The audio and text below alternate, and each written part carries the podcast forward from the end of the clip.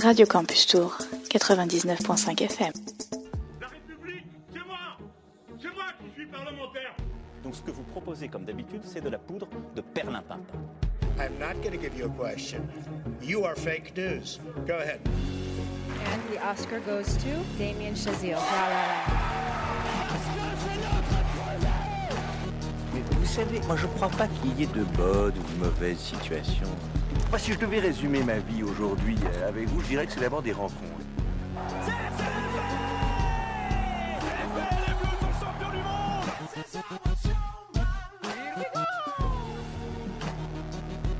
Bonjour à toutes et à tous, il est 7h18 et vous êtes bien dans l'émission Good Morning Tour, animée tous les vendredis matins par les étudiants de l'école de journalisme de Tours. Et puisqu'on sait qu'à l'heure de manger vos céréales ou votre pain beurre, vous hésitez entre écouter les infos ou écouter la musique, on vous propose les deux dans l'heure qui suit. Toute l'équipe de la matinale s'est préparée pour vous, au menu sport, hommage, cinéma, actualité et de la musique. Et je suis chanceuse aujourd'hui car Margot m'accompagne pendant une heure. Salut Margot. Salut Chloé. Et on commence tout de suite avec toi, Chloé, qui est à mes côtés pour présenter cette émission. Alors Chloé, tu viens nous parler du foot, mais particulièrement des transferts de joueurs. Oui, on va parler du, mercato, du mercato qui connaît son lot d'annonces, de, rumeurs, d'attentes et de crispations, qui plus est deux fois par an. En milieu de saison, donc, soit en janvier, les clubs peuvent recruter de nouveaux joueurs pour, pour pallier des transferts estivaux ou euh, qui sont en demi-teinte ou bien des blessures de joueurs survenues en première partie de saison. Le mercato, c'est donc le transfert ou, le marché des joueurs, mais c'est mieux quand c'est dit à l'italienne. Donc euh, celui d'hiver est ouvert depuis le 1er janvier 2019 et s'est clôturé le 31 janvier à minuit, soit hier.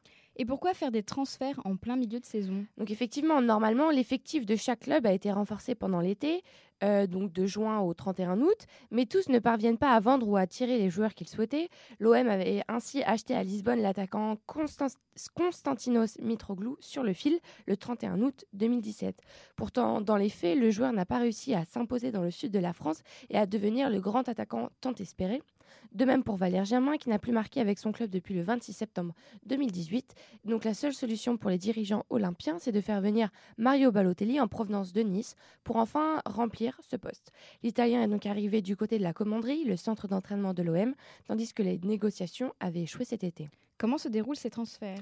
Alors depuis l'arrêt Bosman en 1995, une équipe n'a plus de limite de joueurs européens à avoir dans son effectif et lorsque l'un d'entre eux arrive dans un nouveau club, il peut tout simplement être acheté, mais il existe aussi d'autres modalités puisqu'il peut venir en prêt. Donc comme indiqué, le club prête le joueur pour une durée déterminée entre les deux parties.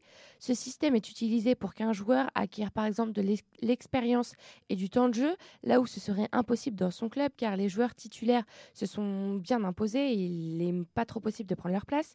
Le prêt peut être simple, c'est-à-dire sans option d'achat, et cette période est déterminée lors du contrat. Il peut aussi être avec option d'achat.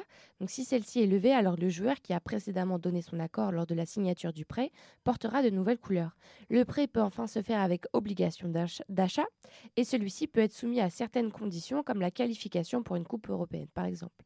Dans tous les cas, les prêts permettent aux clubs d'alléger leurs frais, puisque la masse salariale du joueur est divisée entre les clubs selon les contrats.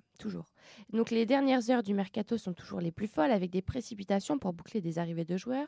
Il faut que les trois parties, donc les deux clubs et le joueur, soient d'accord et que le footballeur remplisse les conditions physiques exigées, ce qui est contrôlé lors de la visite médicale. Hier, on a donc enregistré plusieurs signatures et officialisations. Vada va de Bordeaux euh, à Saint-Étienne en prêt.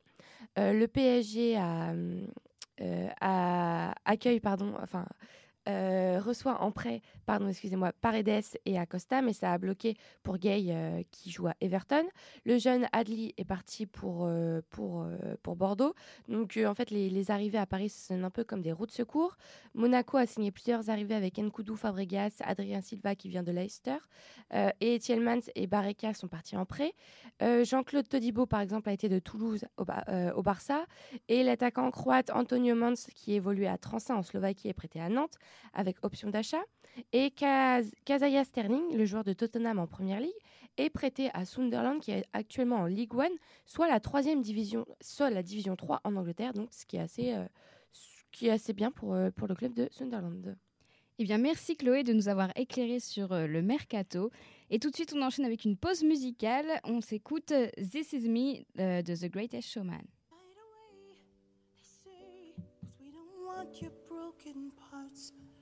I learned to be ashamed of all my scars. Run away, they say no one will love you as you are. But I won't let them break me down to dust. I know that there's a place for us, for we are glorious. When the sharpest words wanna cut me down, I'm gonna send the blood, drown out.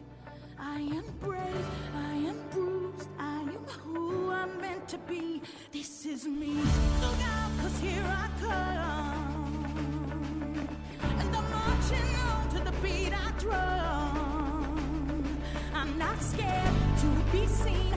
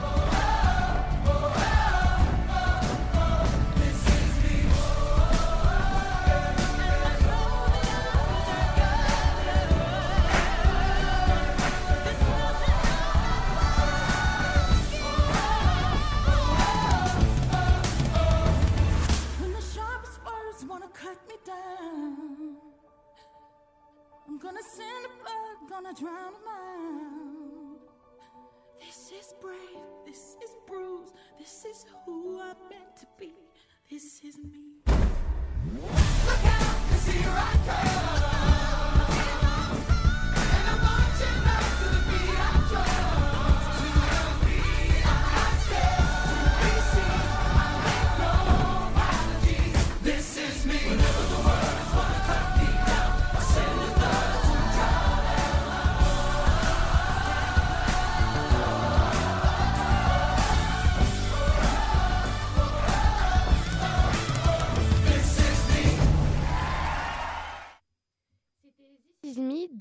Bande originale du film The Greatest Showman. Et on continue dans les films avec toi, Margot. Et tu vas. Donc, qu'est-ce que tu as été voir euh, en salle cette semaine? Alors, je suis allée voir l'avant-première de La Favorite de Yorgos Lantimos, qui avait lieu au Cinéma Studio pour la clôture de la section film du festival Désir Désir. Cette 26e édition avait pour mission de rendre les invisibles visibles en parlant des femmes, de la communauté LGBTQ et en mettant le focus sur les seniors. J'ai rencontré Anthony Pantin, Pantins, un des programmateurs du festival, qui est revenu sur la fréquentation du public concernant les films projetés durant le festival et sur le film de clôture diffusé en avant-première. Pour cette 26e édition, est-ce que le public était au rendez-vous au niveau euh, des films notamment? Le public était au rendez-vous. On a clos la, la séance, la- la- le, le festival sur la partie cinématographique et on, on a fait une, une, une saison euh, tout à fait euh, dans les clous de ce qu'on fait d'habitude. On est, autour de, de 90 personnes pour chaque séance, ce qui, correspond à une belle, une belle moyenne. Depuis quelques années, euh, on, on est à peu près sur cet ordre-là.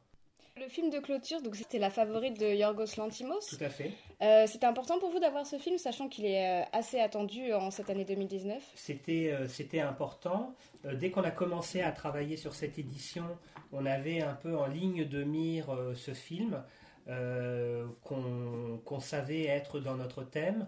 On connaissait bien sûr en amont le travail de ce réalisateur et donc on voulait absolument essayer de l'avoir. On a discuté beaucoup avec le distributeur français depuis quelques, quelques mois pour, pour s'assurer qu'on puisse l'avoir et puis nos négociations ont porté leurs fruits puisqu'on a réussi à obtenir en avant-première cette diffusion française, chose qui n'était pas du tout gagnée au départ parce que le, producteur euh, ne, voulait plus à partir de, fin décembre le, proposer euh, dans des festivals et, euh, en avant-première. Donc en ça, le travail des studios a été très important pour nous.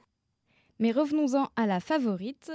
C'est une dramédie en costume durant le règne de la reine Anne d'Angleterre, interprétée par Olivia Colman. Lady Sarah, interprétée par Rachel Weisz, favorite de la reine, et celle qui gouverne à la place d'Anne d'Angleterre car elle souffre de la goutte, une forme particulière d'arthrite.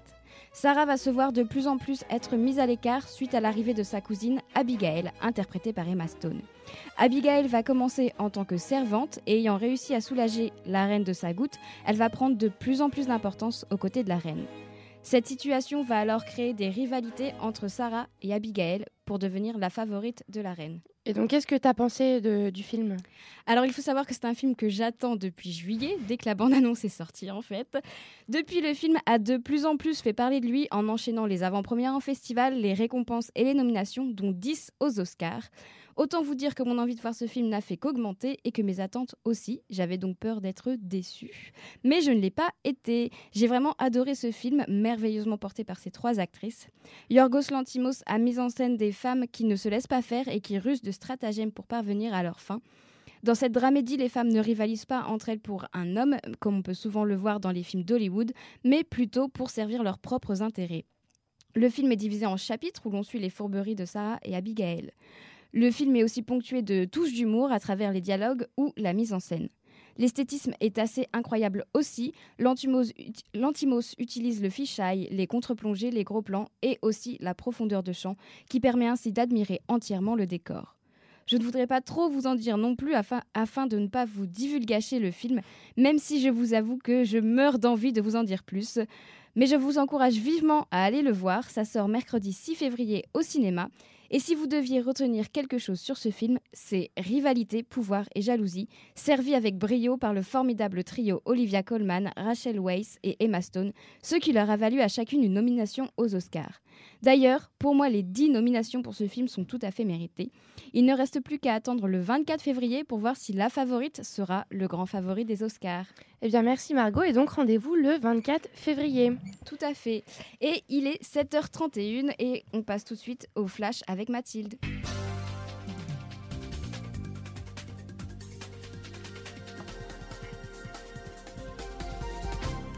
Les deux ex-policiers du 36 quai des Orfèvres condamnés à 7 ans de prison ferme pour viol. Ils ont été jugés par la cour d'assises de Paris hier pour le viol d'une touriste canadienne. Les faits se sont déroulés dans les locaux de la police judiciaire parisienne en avril 2014. Ce verdict est conforme aux réquisitions de l'avocat général. Hausse des prix, aujourd'hui, les prix de centaines de produits de consommation vont augmenter, tout comme ceux des péages autoroutiers. Ces hausses pourraient s'avérer explosives alors que les Gilets jaunes préparent leur acte 12 qui aura lieu demain. En cause pour cette hausse, la loi alimentation qui prévoit le relèvement à 10% du seuil de revente à perte. Révélation dans l'affaire Benalla. Mediapart a publié hier une conversation entre l'ancien conseiller de Emmanuel Macron, Alexandre Benalla, et Vincent Grasse. Dans cette conversation, qui aurait eu lieu le 26 juillet dernier, ils évoquent le soutien du patron, le chef de l'État. Ils y parlent aussi de leur démêlés. Cela représente une violation de leur contrôle judiciaire.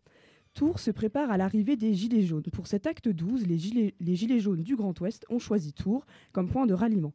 Les organisateurs espèrent rassembler entre 6 000 et 10 000 personnes au départ de la place Jean Jaurès. La ville a décidé de fermer les bâtiments municipaux, mais aucune rue ne sera fermée. Le marché aux fleurs, quant à lui, devrait s'arrêter le samedi midi. Le Parlement européen reconnaît Juan Guaido comme président du Venezuela. Il a été reconnu président par intérim légitime le jour même où il devait présenter son plan pour sortir le pays de son naufrage économique et social. Les eurodéputés ont aussi apporté, je cite, leur soutien entier à l'égard de son programme. Un nouveau gouvernement au Liban après huit mois de blocage. Le pays s'est doté hier d'un gouvernement dirigé par le Premier ministre sortant, Saad Hariri. Le nouveau cabinet compte 30 ministres, dont 4 femmes, et les grands partis du pays y sont représentés. Dans un pays où l'économie est en crise, souffrant notamment des répercussions de la guerre en Syrie voisine, les autorités devront s'atteler à d'importantes réformes attendues par les investisseurs. Merci Mathilde. Euh, et donc on passe tout de suite avec Tanguy. Donc euh, on sait tous que YouTube est une jungle dans laquelle on peut trouver les chats les plus mignons ou pas, comme les animaux sauvages les plus dangereux. Donc pour nous ce matin, tu es allé à la recherche de ce qui se fait de mieux, en tout cas selon toi. Oui, quel lancement, dis donc.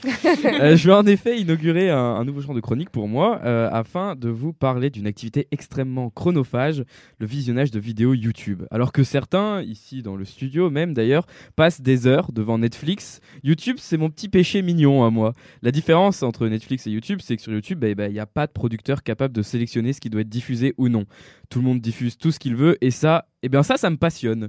Donc vous, pour vous prouver que YouTube, c'est cool, eh bien je vais vous présenter une chaîne que j'admire depuis quelques temps, Ebim. Et bim, euh, c'est-à-dire Bah, C'est-à-dire que c'est le nom de la chaîne en fait, Ebim, tout simplement. C'est un collectif de créateurs de formats vidéo qui agit principalement sur YouTube, donc, mais aussi à la télévision.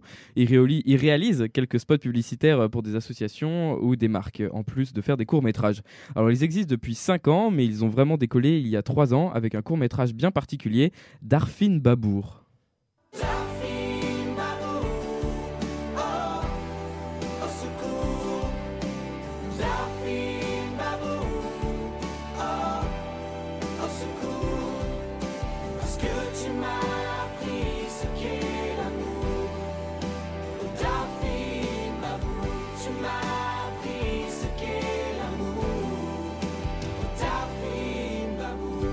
Le Darfin Babour est un pays fictif qui vit une crise humanitaire sans précédent qu'on peut imaginer être en Afrique. Alors que la famine ravage la population, on observe à travers plusieurs scènes brutes l'indignation de plusieurs Français, mais rapidement, les riches occidentaux oublient le triste sort de la population qui meurt de faim et se met à en rire. Les journaux n'en parlent quasiment plus, et on a même une chanson, celle qu'on vient d'écouter, qui devait à la base soutenir la cause, qui devient un tube chanté en chœur dans les soirées bien arrosées. Bref, les auteurs se moquent ici de l'hypocrisie de notre société face aux difficultés qui sont bien loin de chez nous. Et le collectif a aussi réalisé plusieurs spots euh, publicitaires. Oui, ils ont notamment euh, travaillé pour Médecins sans frontières dans une série de trois courtes vidéos, et dans chacune d'entre elles, le collectif nous montre qu'il porte très bien son nom. Dans la première, par exemple, on a une petite fille qui prend place dans un manège à sensation forte pour enfants, et avant de lancer le train, la propriétaire du manège passe devant chaque enfant et propose de les attacher à leur siège avec une barrière contre de l'argent. Seulement, la petite fille n'a pas d'argent, le train démarre à toute vitesse sans qu'elle ne soit attachée. Certains pensent que la protection des enfants peut se marchander. Nous, non. Chaque année, un million d'enfants meurent d'une pneumonie. Aidez-nous à obtenir un vaccin contre la pneumonie à 5 dollars. Et bim Que dire d'autre après une telle vidéo? Et bah voilà, là est toute la force du collectif. En fait, c'est ça la particularité de Ebim. Les auteurs maîtrisent à la perfection l'élément perturbateur, la petite action qui va nous faire dire Ah, là, c'est la merde. Dans chacune de leurs vidéos, cet élément est inattendu, imperceptible avant même qu'il n'arrive. À force, on finit par vouloir le trouver, devancer l'écriture des auteurs, mais vous pourrez essayer, bah, c'est bien difficile. Et pour terminer, tu voulais nous parler de leur série la plus célèbre. Oui, depuis 2017, le collectif euh, a lancé Cocovoit, une série avec euh, des dizaines d'épisodes ultra courts, de 2 minutes en moyenne. Le décor est toujours le même, on se trouve dans une voiture durant un covoiturage entre plusieurs personnes. La caméra est fixe, ce sont les personnages qui utilisent toutes les possibilités de la voiture pour créer un sketch souvent très réussi. Un exemple parmi d'autres, cet épisode où le conducteur se retrouve à devoir transporter deux gitans très remontés. Il va alors essayer de les raisonner, mais attention, ça crie un peu. Je l'encule la cata Je l'encule comme un hérisson, la calotte c'est mort Là La calotte de c'est mort La calotte de ses morts. Parce que Chez nous, chez nous, ce qu'il y a de plus sacré chez les gitans, un paillot, c'est c'est les morts. Mais si tu parles des morts, ça veut dire que t'es pas un gitan Exactement Juste, c'est pas un peu l'escalade de la violence parce que si vous allez Natchav la ganache de ses morts, peut-être qu'en retour il va vouloir Natchav la ganache euh, de vos morts et du coup, euh, peut-être qu'il faut interrompre tout ça par un peu plus de, de tendresse dans vos rapports. Après, je suis pas gitan, je. Bon, la chute euh, vole des tours, je vous conseille d'aller sur YouTube pour la voir. Donc Ebil, c'est une chaîne euh, qui est très représentative euh, d'une génération de créateurs qui sont nés avec Internet et qui utilisent euh, les codes de, de celui-ci euh, pour fonctionner. C'est piquant, ça fait réfléchir et c'est aussi souvent très drôle. Trois éléments qui justifient le slogan de cette bande de créateurs, tirer l'humanité vers le haut, rien que ça. Eh ben merci Tanguy, c'était très original. Et on passe.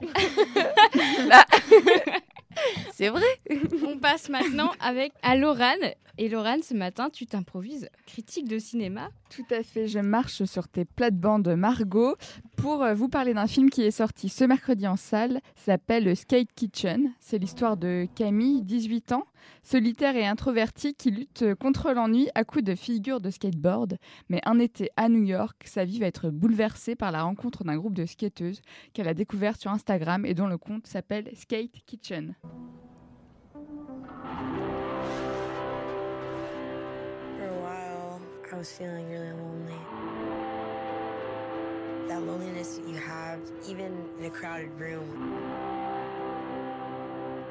But. Obsédée par son board, Camille ment à sa mère qui préférerait que sa fille change de passion et laisse ce sport qu'elle considère comme trop dangereux et surtout pas assez féminin. Alors Camille ment à sa mère. Malgré la promesse qu'elle lui a faite, elle continue de rejoindre ses amis et à faire du skate toute la journée. Enfin, pas toute, toute la journée. Quand elles descendent de leur skate, cette bande de filles fume, fait la fête et discute. Elles discutent de garçons, de filles, de sexualité et de menstruation. Et sur ces terrains-là, Camille est bien ingénue, croyant même que les tampons peuvent nous tuer.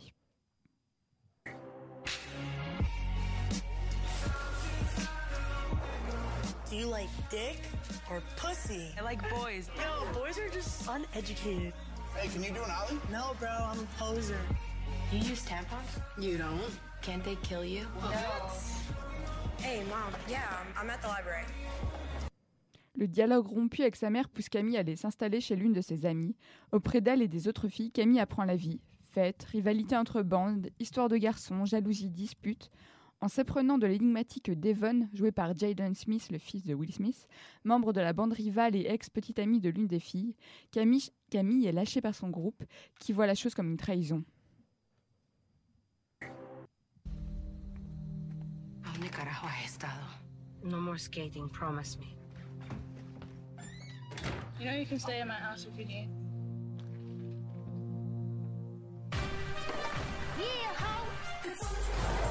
Yeah, I was seeing you at the park the other day. You were killing it. Skate or die, bitch. like No, I, no, I don't. Camille, are you fucking kidding me? What's wrong with the kiddie pool? Why are you skating with them? Shut the fuck up!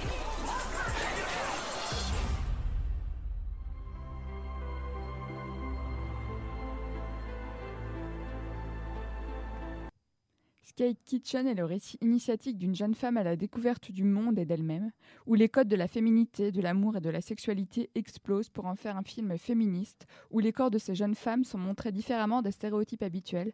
Adieu pose lascive, peau parfaite, poitrine enfermée. Dans Skate Kitchen, Crystal Moselle, la, la réalisatrice, expose des boules d'énergie qui passent et repassent en skate, tombent, s'écorchent les genoux, exposent leur poitrine dans une chemise ouverte comme les hommes pourraient le faire. On nous montre des femmes libres qui vivent selon leurs règles, sans se préoccuper du regard des autres et encore moins de celui des hommes. Les Skate Kitchen sont un gang de filles, une sororité soudée qui défie et fait défiler le monde sous leur bord. Ce film est une pure réussite, tant par, la beau- tant par la poésie de la photographie que par le jeu des actrices amatrices, puisque le crew euh, Skate Kitchen existe réellement. Crystal Moselle les avait rencontrés par hasard quelques années auparavant dans le métro et les avait déjà filmés. Subjuguée par leur euh, liberté, skatant à toute allure dans les rues de New York, elle s'est inspirée de leur vie pour réaliser cette fiction que je vous recommande tous d'aller voir. Ça fait un bien fou et pour sûr, ça vous réchauffera ou du moins vos petits cœurs dans cet hiver glacial. Eh bien, merci Lorraine de nous avoir parlé de ce film, même si tu marches sur mes plates-bandes. Ça ne me plaît pas trop, je t'avoue, j'espère que ça ne se reproduira pas. Euh, dictatrice, euh, attention, tu fais concurrence à Tanguy. Et on passe tout de suite à de la musique avec We Found Love de Rihanna.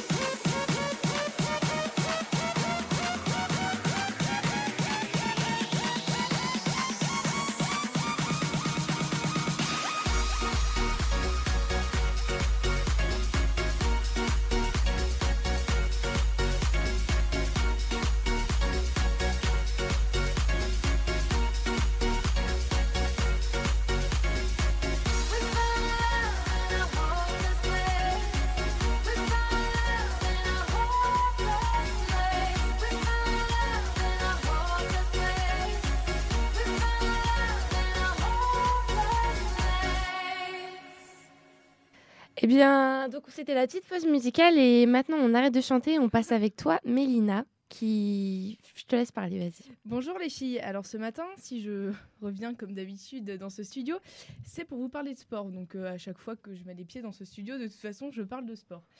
Mais cette chronique, elle aura été l'une des plus dures que j'ai eu à, écrire, pardon, et euh, ça ne sera pas d'ailleurs réellement une chronique.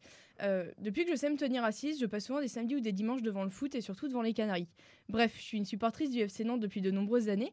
Et par exemple, avec une amie, je suis allée jusqu'à réaliser un truc assez fou. On a grimpé une petite partie de la grande muraille de Chine avec nos maillots jaunes et verts. Le FC Nantes, pour moi, ce sont des matchs en tribune noire, des joueurs emblématiques, un stade et une histoire, de la joie, comme lors de la remontée en Ligue 1 en 2013 avec Michel Derzakarian et ce fameux match contre Sedan.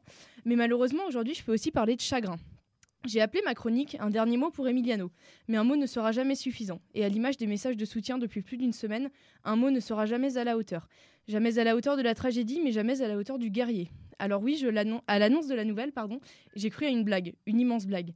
L'avion transportant le joueur de foot Emiliano Sala disparaît au-dessus de la Manche. Non, ce n'est pas possible, on ne peut pas perdre un avion de nos jours. Et puis c'est Emiliano, Amy, ce guerrier auquel on a souvent reproché son manque de technique, mais qui s'est toujours battu pour ses couleurs et qui s'est battu depuis 2015 sous le maillot des Canaries. Une alerte, puis deux, puis trois, et la triste réalité, c'est bien vrai. Emiliano et son pilote, ainsi que l'avion, sont introuvables. Je me suis souvenu alors de ce que j'avais vu la veille sur, Instagram, la Ultima Ciao, le dernier au revoir, avec tes anciens partenaires de club à la Jaunelière, le centre de formation du club. Puis il y a eu cet appel au rassemblement le soir de l'annonce. Trop loin pour y participer, j'ai versé ma première larme devant ces images très touchantes. Tout un peuple de supporters réunis a montré qu'il pouvait déplacer des montagnes. Dès que l'annonce de l'arrêt des recherches pour te retrouver a été prononcée, le monde du foot s'est uni pour dire non. Et une cagnotte a été créée par tes proches dont la douleur ne doit pas être comparable à la mienne, à la nôtre, supporter nantais. Puis tout s'est enchaîné jusqu'au match de mercredi qui avait été décalé. Tes ex-partenaires, certains comme Gigi ou Yacine Bamou, revenus de, leurs de leur, euh, de leur nouveau club, étaient présents. Et c'était Bohémie. Tous portaient ton numéro 9, celui avec lequel tu as marqué tant de buts. Les supporters ont chanté pour toi. Bien sûr, émouvant, c'était surtout beau et coloré. On a vu ton visage apparaître sur les écrans dans les tribunes, un tifo en forme de drapeau argentin, puis The Show Must Go On, le spectacle doit continuer. Alors, avec cette pensée permanente pour toi, les joueurs, poussés par les supporters, ont joué, et ils ont joué ce match pour toi, avant de marquer une pause symbolique à la 9 minute, comme ton numéro. On a surtout vu lors de ce match un homme qui cachait en grande partie sa tristesse s'écrouler. Et c'était dur. Le coach Vaïd a laissé couler ses larmes, et moi aussi encore une fois. Où que tu sois, j'espère que c'est pour jouer au foot et dans un grand club. J'aurai eu la chance de te dire au revoir lors de ce qui devait être ton dernier match à la Beaujoire la saison dernière contre Strasbourg. Après la victoire, tu étais venu en bas de la tribune Loire et à l'unisson, nous avions repris en chœur cette chanson qui a tant été reprise contre Saint-Étienne quand le stade t'a rendu hommage mercredi. Ces adieux, moins chargés en émotions certes, resteront mes préférés. Ce n'étaient d'ailleurs pas des adieux, mais juste des au revoir. Eh bien, merci euh, Mélina. Et euh, on va passer à, à Lorraine maintenant. Oui, le week-end dernier, je suis rentrée chez moi et au final, je suis pas beaucoup sortie parce qu'il faisait froid et moche. Du coup, pendant qu'il faisait au moins moins 50 dehors, j'étais au chaud sous ma couette et devant mon ordi et j'ai commencé à regarder Atypical, une série réalisée par Robia Rachid et que Netflix a lancée en 2017. Elle raconte l'histoire de Sam Garner, un lycéen qui est atteint d'autisme, ou plutôt d'un trouble du spectre de l'autisme, car c'est comme ça qu'on dit depuis 2013. Âgé de 18 ans, Sam décide qu'il est temps pour lui de commencer à sortir avec des filles. Pour y parvenir, il demande conseil à sa psychologue Julia, à sa petite sœur Casey, à son meilleur ami Zaïd, bref, à un peu tout le monde. Et évidemment, tous ses proches lui donnent des conseils différents, donc les choses ne se passent pas exactement comme prévu. How was your session with your therapist today? She thinks that I should put myself out there and find someone to have sex with. she didn't say the sex part, I added that. I'm a weirdo. That's what everyone says. Sometimes I don't know what people mean when they say things. Sam, people on the spectrum date, you know. Girls don't really notice me at all, and I'm not great at picking up signals. She's smiling right at you. You need to turn that down like 70%. Casey, why does my to-do list say remove stick from butt? I don't know, but if it's on there, you gotta do it, right? I can't find my work pants. Sam's gonna start dating. You and I weren't much older when we met. Maybe it's time for us to take a step back. You wanna know how to get the girls? I'm taking you to Poon City. That's not a real place. Nope, not doing that. There are strategies I could teach him. I'm not a little kid anymore. I can do things. Strategies or when you get your heart broken. Sometimes I wish I was normal. Dude, nobody's normal. Your son has the same desire to be loved that we all do. Paige? Why shouldn't he pursue it? My family is fragile. Everything is Sam this and autism that. Maybe it's time for you to have your own life. Whoever first said practice makes perfect was an idiot. Humans can't be perfect because we're not machines. The best thing that you can say about practice is that it makes better.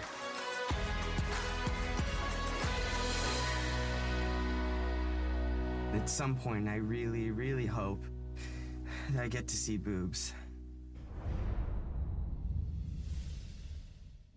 Alors sur le coup, je m'attendais un peu à une autre série pour ados comme Netflix sait les faire, mais j'ai été agréablement surprise. Atypical est une série pleine d'humour et de bons sentiments. On pourrait croire que l'autisme est le sujet principal de la série, mais en fait pas du tout. C'est un thème récurrent car il fait partie du personnage principal, mais il s'y passe aussi beaucoup d'autres choses. Et c'est là que je trouve que les réalisatrices ont réellement bien abordé ce thème. Elles n'en ont pas fait le point central de la série pour montrer qu'une personne atteinte d'autisme n'est pas seulement définie par sa condition. Et en même temps, la série aborde les points importants juste comme il le faut. Elle met donc en évidence le manque d'équipement des écoles, mais également le manque de préparation et les mauvaises réactions de la police face à une personne autiste. On assiste donc à une scène particulièrement bouleversante de Sam qui est arrêté un soir dans la rue par un agent de police pour un contrôle de routine et qui perd tous ses moyens sans pouvoir expliquer à l'agent ce qui lui arrive. Un élément en particulier qui t'a plu dans cette série? Sans aucun doute, la relation de Sam avec sa petite sœur Casey. Euh, à vrai dire, au début de la série, je pensais que c'était sa grande sœur parce qu'elle était toujours là pour lui venir en aide et lui donner de l'argent pour s'acheter à manger tous les midis. Mais en réalité, Casey est plus jeune que Sam.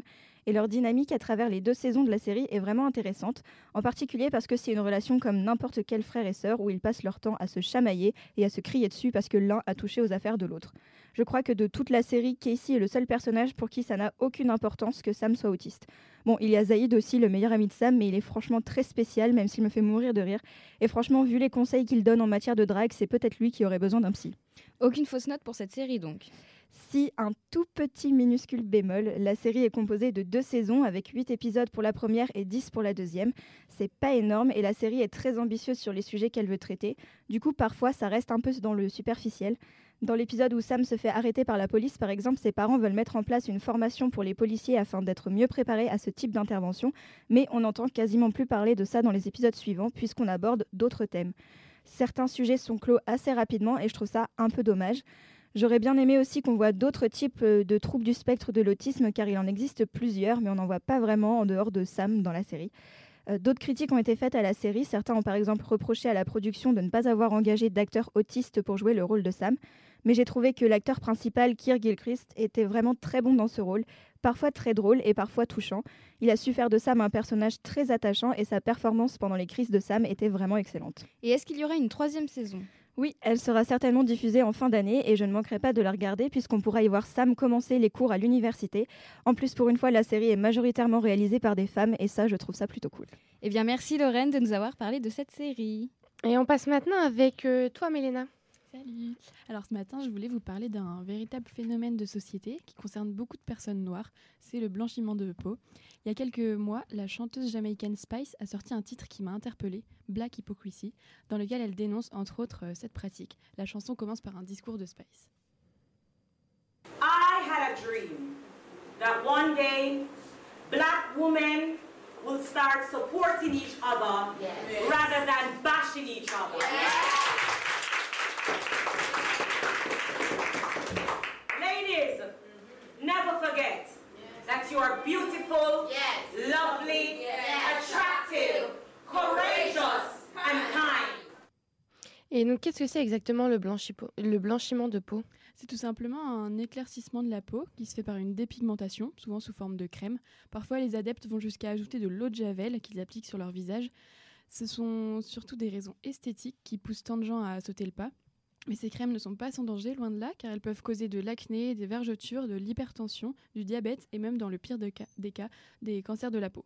En plus, le prix est souvent élevé. Certains, certains seraient prêts à y consacrer 1000 à 1500 euros par mois. Et c'est une pratique qui est courante en Jamaïque. Tout à fait, mais contrairement à ce qu'on pourrait penser, en Jamaïque, ce sont surtout les hommes qui font ce qu'ils appellent du bleaching. Une enquête réalisée l'année dernière montre que 8% des Jamaïcaines et 12% des Jamaïcains éclaircissent leur peau. En Inde également, la pratique est très répandue chez les hommes, mais c'est sur le continent africain qu'on compte le plus de pratiquants. Au Mali, un quart des femmes utilisent régulièrement ce genre de produit. C'est le cas pour plus de la moitié des Togolaises et trois quarts des Nigérianes. Et j'imagine qu'en France, cela existe aussi? Oui, d'après les chiffres en Ile-de-France, une femme sur cinq issue de l'Afrique subsaharienne utiliserait ces produits dépigmentants. Et dans l'industrie musicale, la pression est forte. Aya Nakamura, l'interprète de Jaja, a par exemple expliqué qu'il lui a été demandé de se blanchir la peau ou de mettre du fond de teint plus clair pour toucher un public plus large. Mais ceci dit, certains pays donc ont décidé de lutter contre ça. Oui, alors en République démocratique du Congo, en Côte d'Ivoire et au Ghana, les crèmes éclaircissantes sont désormais interdites. Plus récemment, c'est le Rwanda qui a pris cette décision. Le gouvernement de Paul Kagame estime en effet que la commercialisation de ces produits, entretient l'idée selon laquelle avoir une peau claire est mieux valorisée. Mais celle qui en parle le mieux, c'est Spice. Alors je vous propose d'écouter un autre extrait de Black Hypocrisy, dans lequel elle critique le culte de la blancheur et ses conséquences. If the color of my skin was lighter. And I was made to feel inferior. Cause society brown girls prettier. Love the way look, me love pretty black skin. Respect to strong melanin. Color, love the skin that I'm in. Racism, colorism. car ce sont effectivement les artistes qui ont une influence colossale en ce qui concerne ce genre de pratique. Il n'y a que se rappeler de Michael Jackson ou plus récemment Vibes Cartel. Ceci dit, il est important de ne pas stigmatiser les utilisateurs de ces produits et de dénoncer les règles du jeu plutôt que les joueurs. Pour l'heure, euh, 40% des femmes africaines se blanchissent la peau régulièrement, et tant qu'il y aura une telle corrélation entre la clarté de la peau et les chances de réussite dans la vie, des milliers de personnes continueront tous les jours de mettre euh, leur santé en péril. Eh bien, merci, euh, merci Mélena, parce qu'il y a Mélina en studio. Donc, euh, euh, et on passe tout de suite au... À de la musique. On non, va, on non. va écouter John Legend.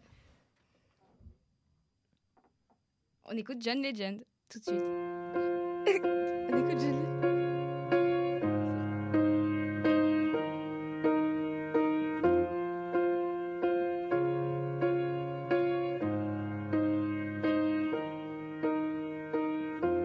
What would I do without your smart mouth? Drawing me in and you kicking me out. You've got my head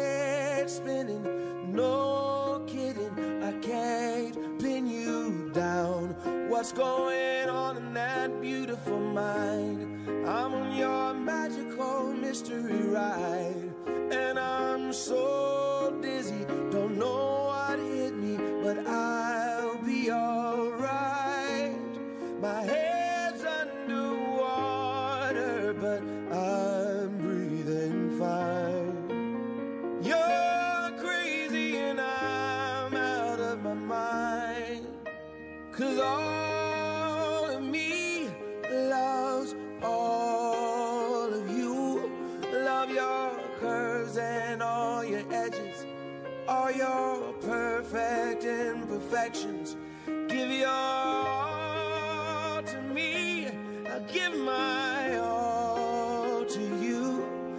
You're my end and my beginning.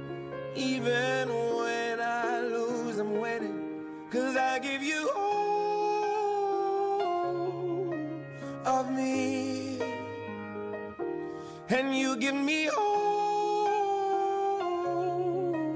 of you. Oh. How many times do I have to tell you? Even when you're crying, you're beautiful too. The world is beating you down. I'm around through every mood. You're my downfall. You're my muse. My worst distraction, my rhythm and blues. I can't stop singing. It's ringing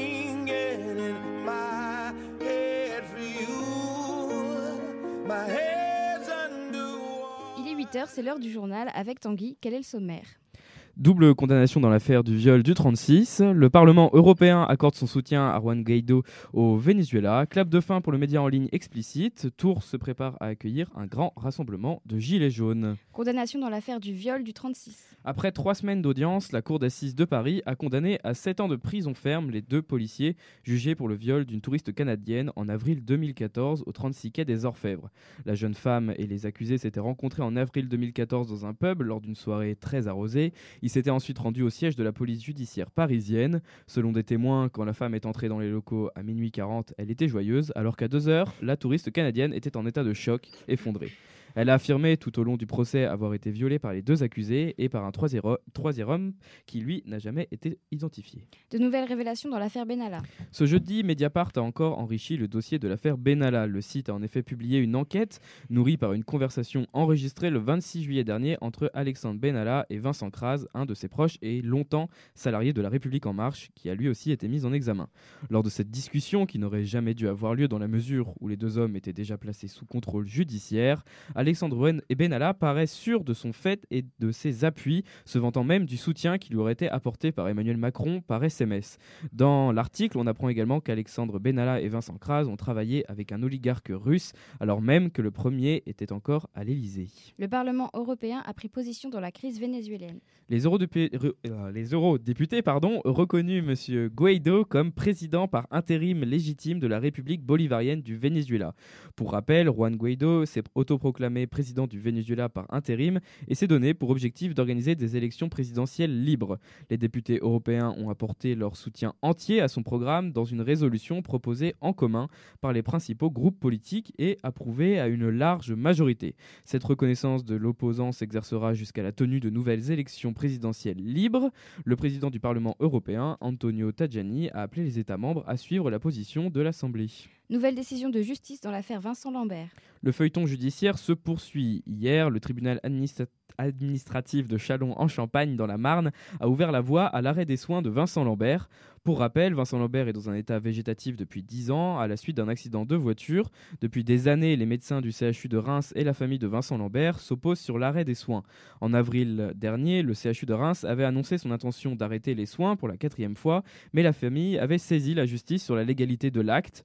La loi Claes-Leonetti, qui encadre la fin de vie, autorise l'arrêt des soins si le patient fait l'objet d'une obstination déraisonnable, et c'est cette obstination qui a été reconnue par le tribunal administratif de Châlons en Champagne. De nouveaux chantiers à Saint-Nazaire.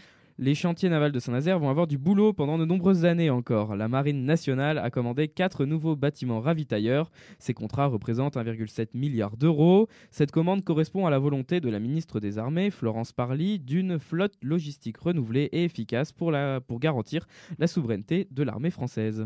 Clap de fin pour explicite. Dans la longue liste des médias n'ayant pas réussi à survivre, il faudra désormais ajouter explicite. Ce média en ligne avait été fondé par plusieurs anciens journalistes d'ITélé ayant quitté la chaîne à l'issue d'un mouvement de grève à l'automne 2016.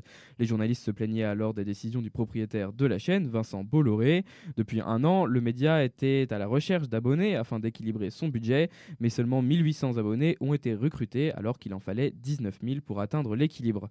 Les 20 salariés ont appris la nouvelle hier. Cet échec illustre la difficulté à trouver un modèle économique viable pour les médias uniquement en ligne. Tours se prépare à accueillir un grand rassemblement de Gilets jaunes demain. En début de semaine, les Gilets jaunes ont décidé de choisir Tours comme lieu de rassemblement centralisé pour toute la région Centre-Val de Loire. Le maire de Tours, Christophe Boucher, attend entre 3 et 8 000 manifestants et selon lui, il est indéniable que certains seront mal intentionnés. Par conséquent, la préfecture a réuni hier tous les commerçants du centre-ville afin de faire un point sur la situation. Le trajet n'ayant pas été déposé à la préfecture, il est difficile d'anticiper les points de passage de la manifestation. On sait seulement que celle-ci devrait débuter à 13h au niveau du des expositions. Comme lors de chaque manifestation, le tram ne circulera pas entre les arrêts Verdun et Choiseul. On reste dans l'information locale avec une enquête sur le tabagisme dans la région. C'est l'Agence régionale de santé qui publie les résultats de cette enquête, reprenant les chiffres des 17 dernières années. Résultat, le nombre de fumeurs est quasiment stable dans la région en 17 ans. On compte 500 000 fumeurs en centre-Val de Loire, soit 28% de la population régionale. Ces fumeurs consomment en moyenne quotidiennement 12,7 cigarettes par jour et l'usage de la cigarette électronique est très marginal, seulement 2,2% des fumeurs. Malheureusement, l'enquête observe aussi une forte proportion de femmes qui fument au troisième trimestre de grossesse, 21,9%, c'est 6 points de plus que la moyenne nationale. Merci Tanguy. On passe maintenant au journal des sports avec Chloé et Mélena. Mélina. Mélina, pardon. Et on commence avec la Beaujoire qui rend un vibrant hommage à son guerrier. Le FC Nantes et son public ont honoré la mémoire de leur ancien attaquant Emiliano Sala entre émotion et dignité mercredi soir dans un moment de ferveur collective conclu par un nul anecdotique contre Saint-Etienne pour la 22e journée de Ligue 1. Après un magnifique tifo en forme de drapeau argentin et une banderole proclamant que les, femmes, que les fans mercredi soir ont encouragé avec l'accent argentin, les chants à sa gloire ont rythmé le match, repris bien au-delà de la tribune Loire, le cœur habituel du stade, par les quelques 29 000 spectateurs présents. La rencontre a finalement fait honneur au joueur Emiliano Sala. Euh, il est argentin et il ne lâche rien. Emiliano Sala, Emiliano Sala, acclamé le stade à la, à la gloire de son joueur disparu. Et Nantes n'a rien lâché. En hand, les Français se consolent avec une médaille de bronze. Les Français se sont consolés de leur échec en demi-finale en prenant la médaille de bronze du mondial de hand aux dépens de l'Allemagne 26 à 25 dimanche dernier à Herning au Danemark, grâce à un but de Nicolas Karabatic à la dernière seconde. Les Bleus, double tenant du titre, avaient subi une cinglante défaite 38-30 contre le Danemark vendredi dernier à Hambourg. C'est la quatrième fois d'affilée que la France termine sur le podium d'une compétition internationale, après l'argent des JO 2016, l'or au Mondial 2017 et le bronze à l'Euro 2018. Depuis les Jeux 2008, les handballeurs français totalisent 11 médailles sur les 14 possibles, le grand total euh, depuis le premier podium aux Jeux de Barcelone en 92 est de 20 médailles. Ntamak titularisé dès l'ouverture du, tournoi des Six Nations avec l'équipe de France de rugby. Relégué au 9e rang mondial, le 15 de France doit, préparer, doit prendre confiance à moins de 8 mois de la Coupe du Monde qui se tiendra au Japon.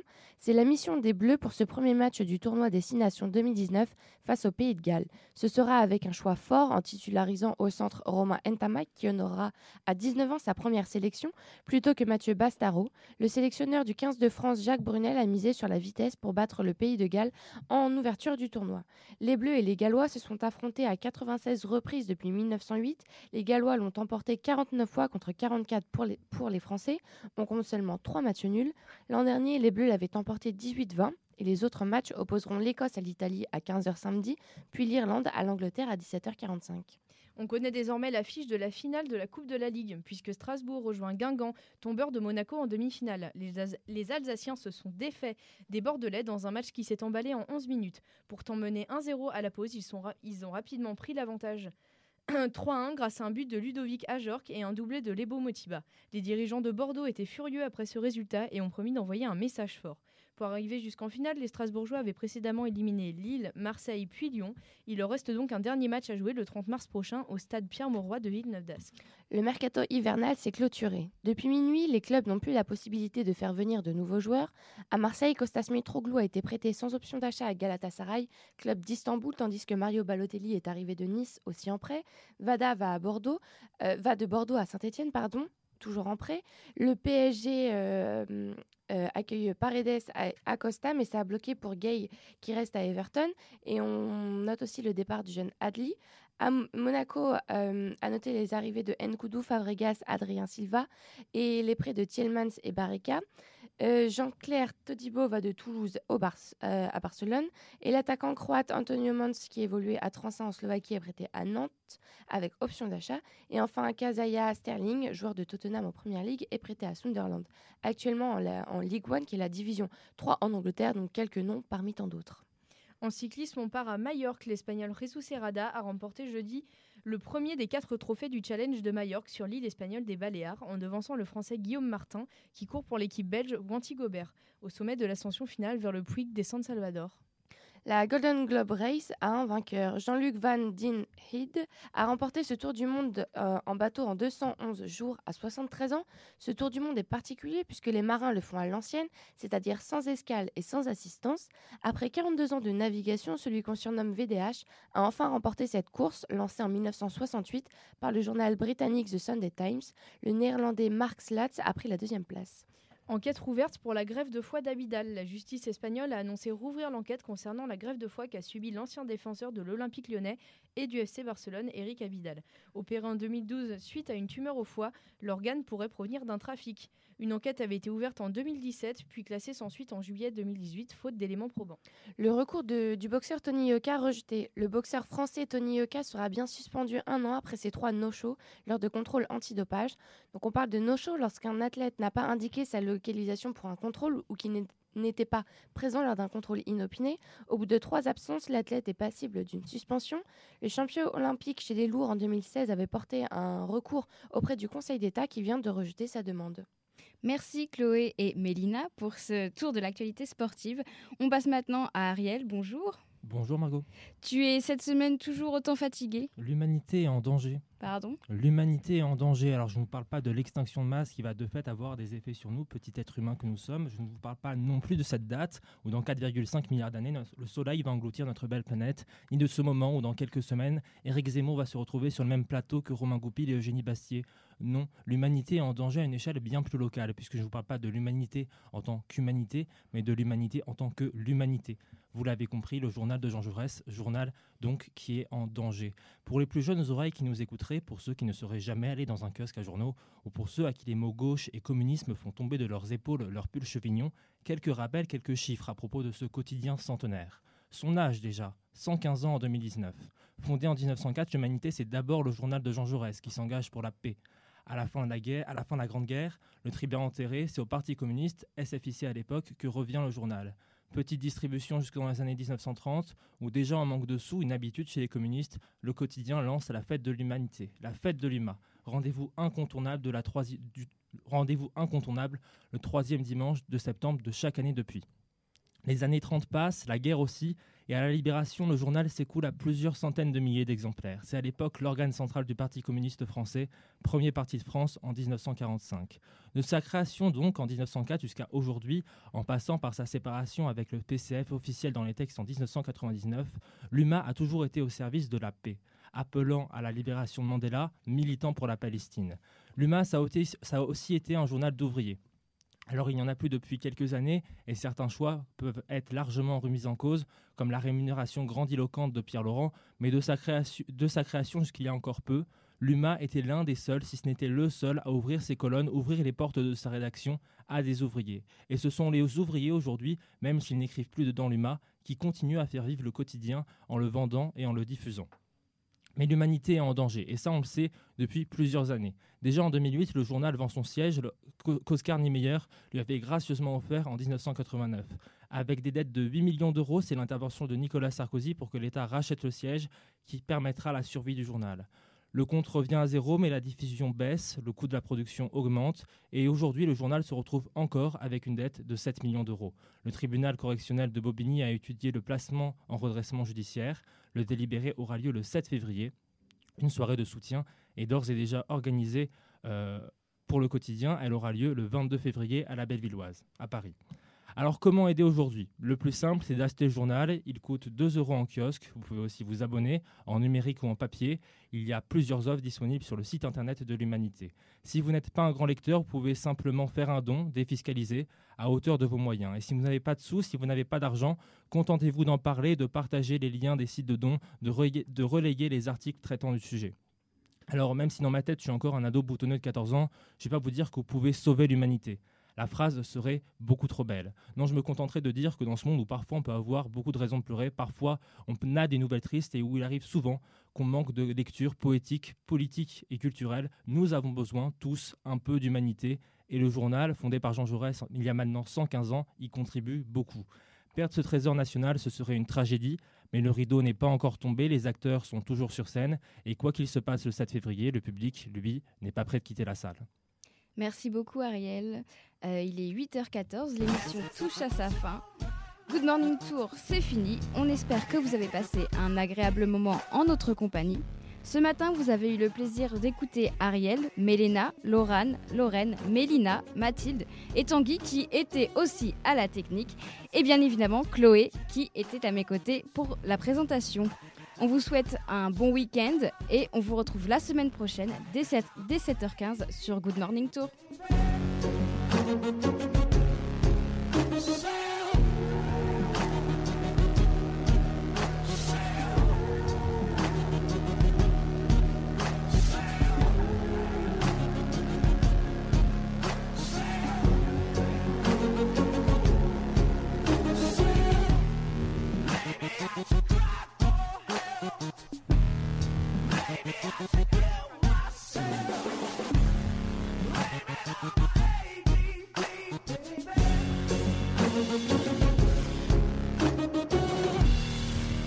Maybe I'm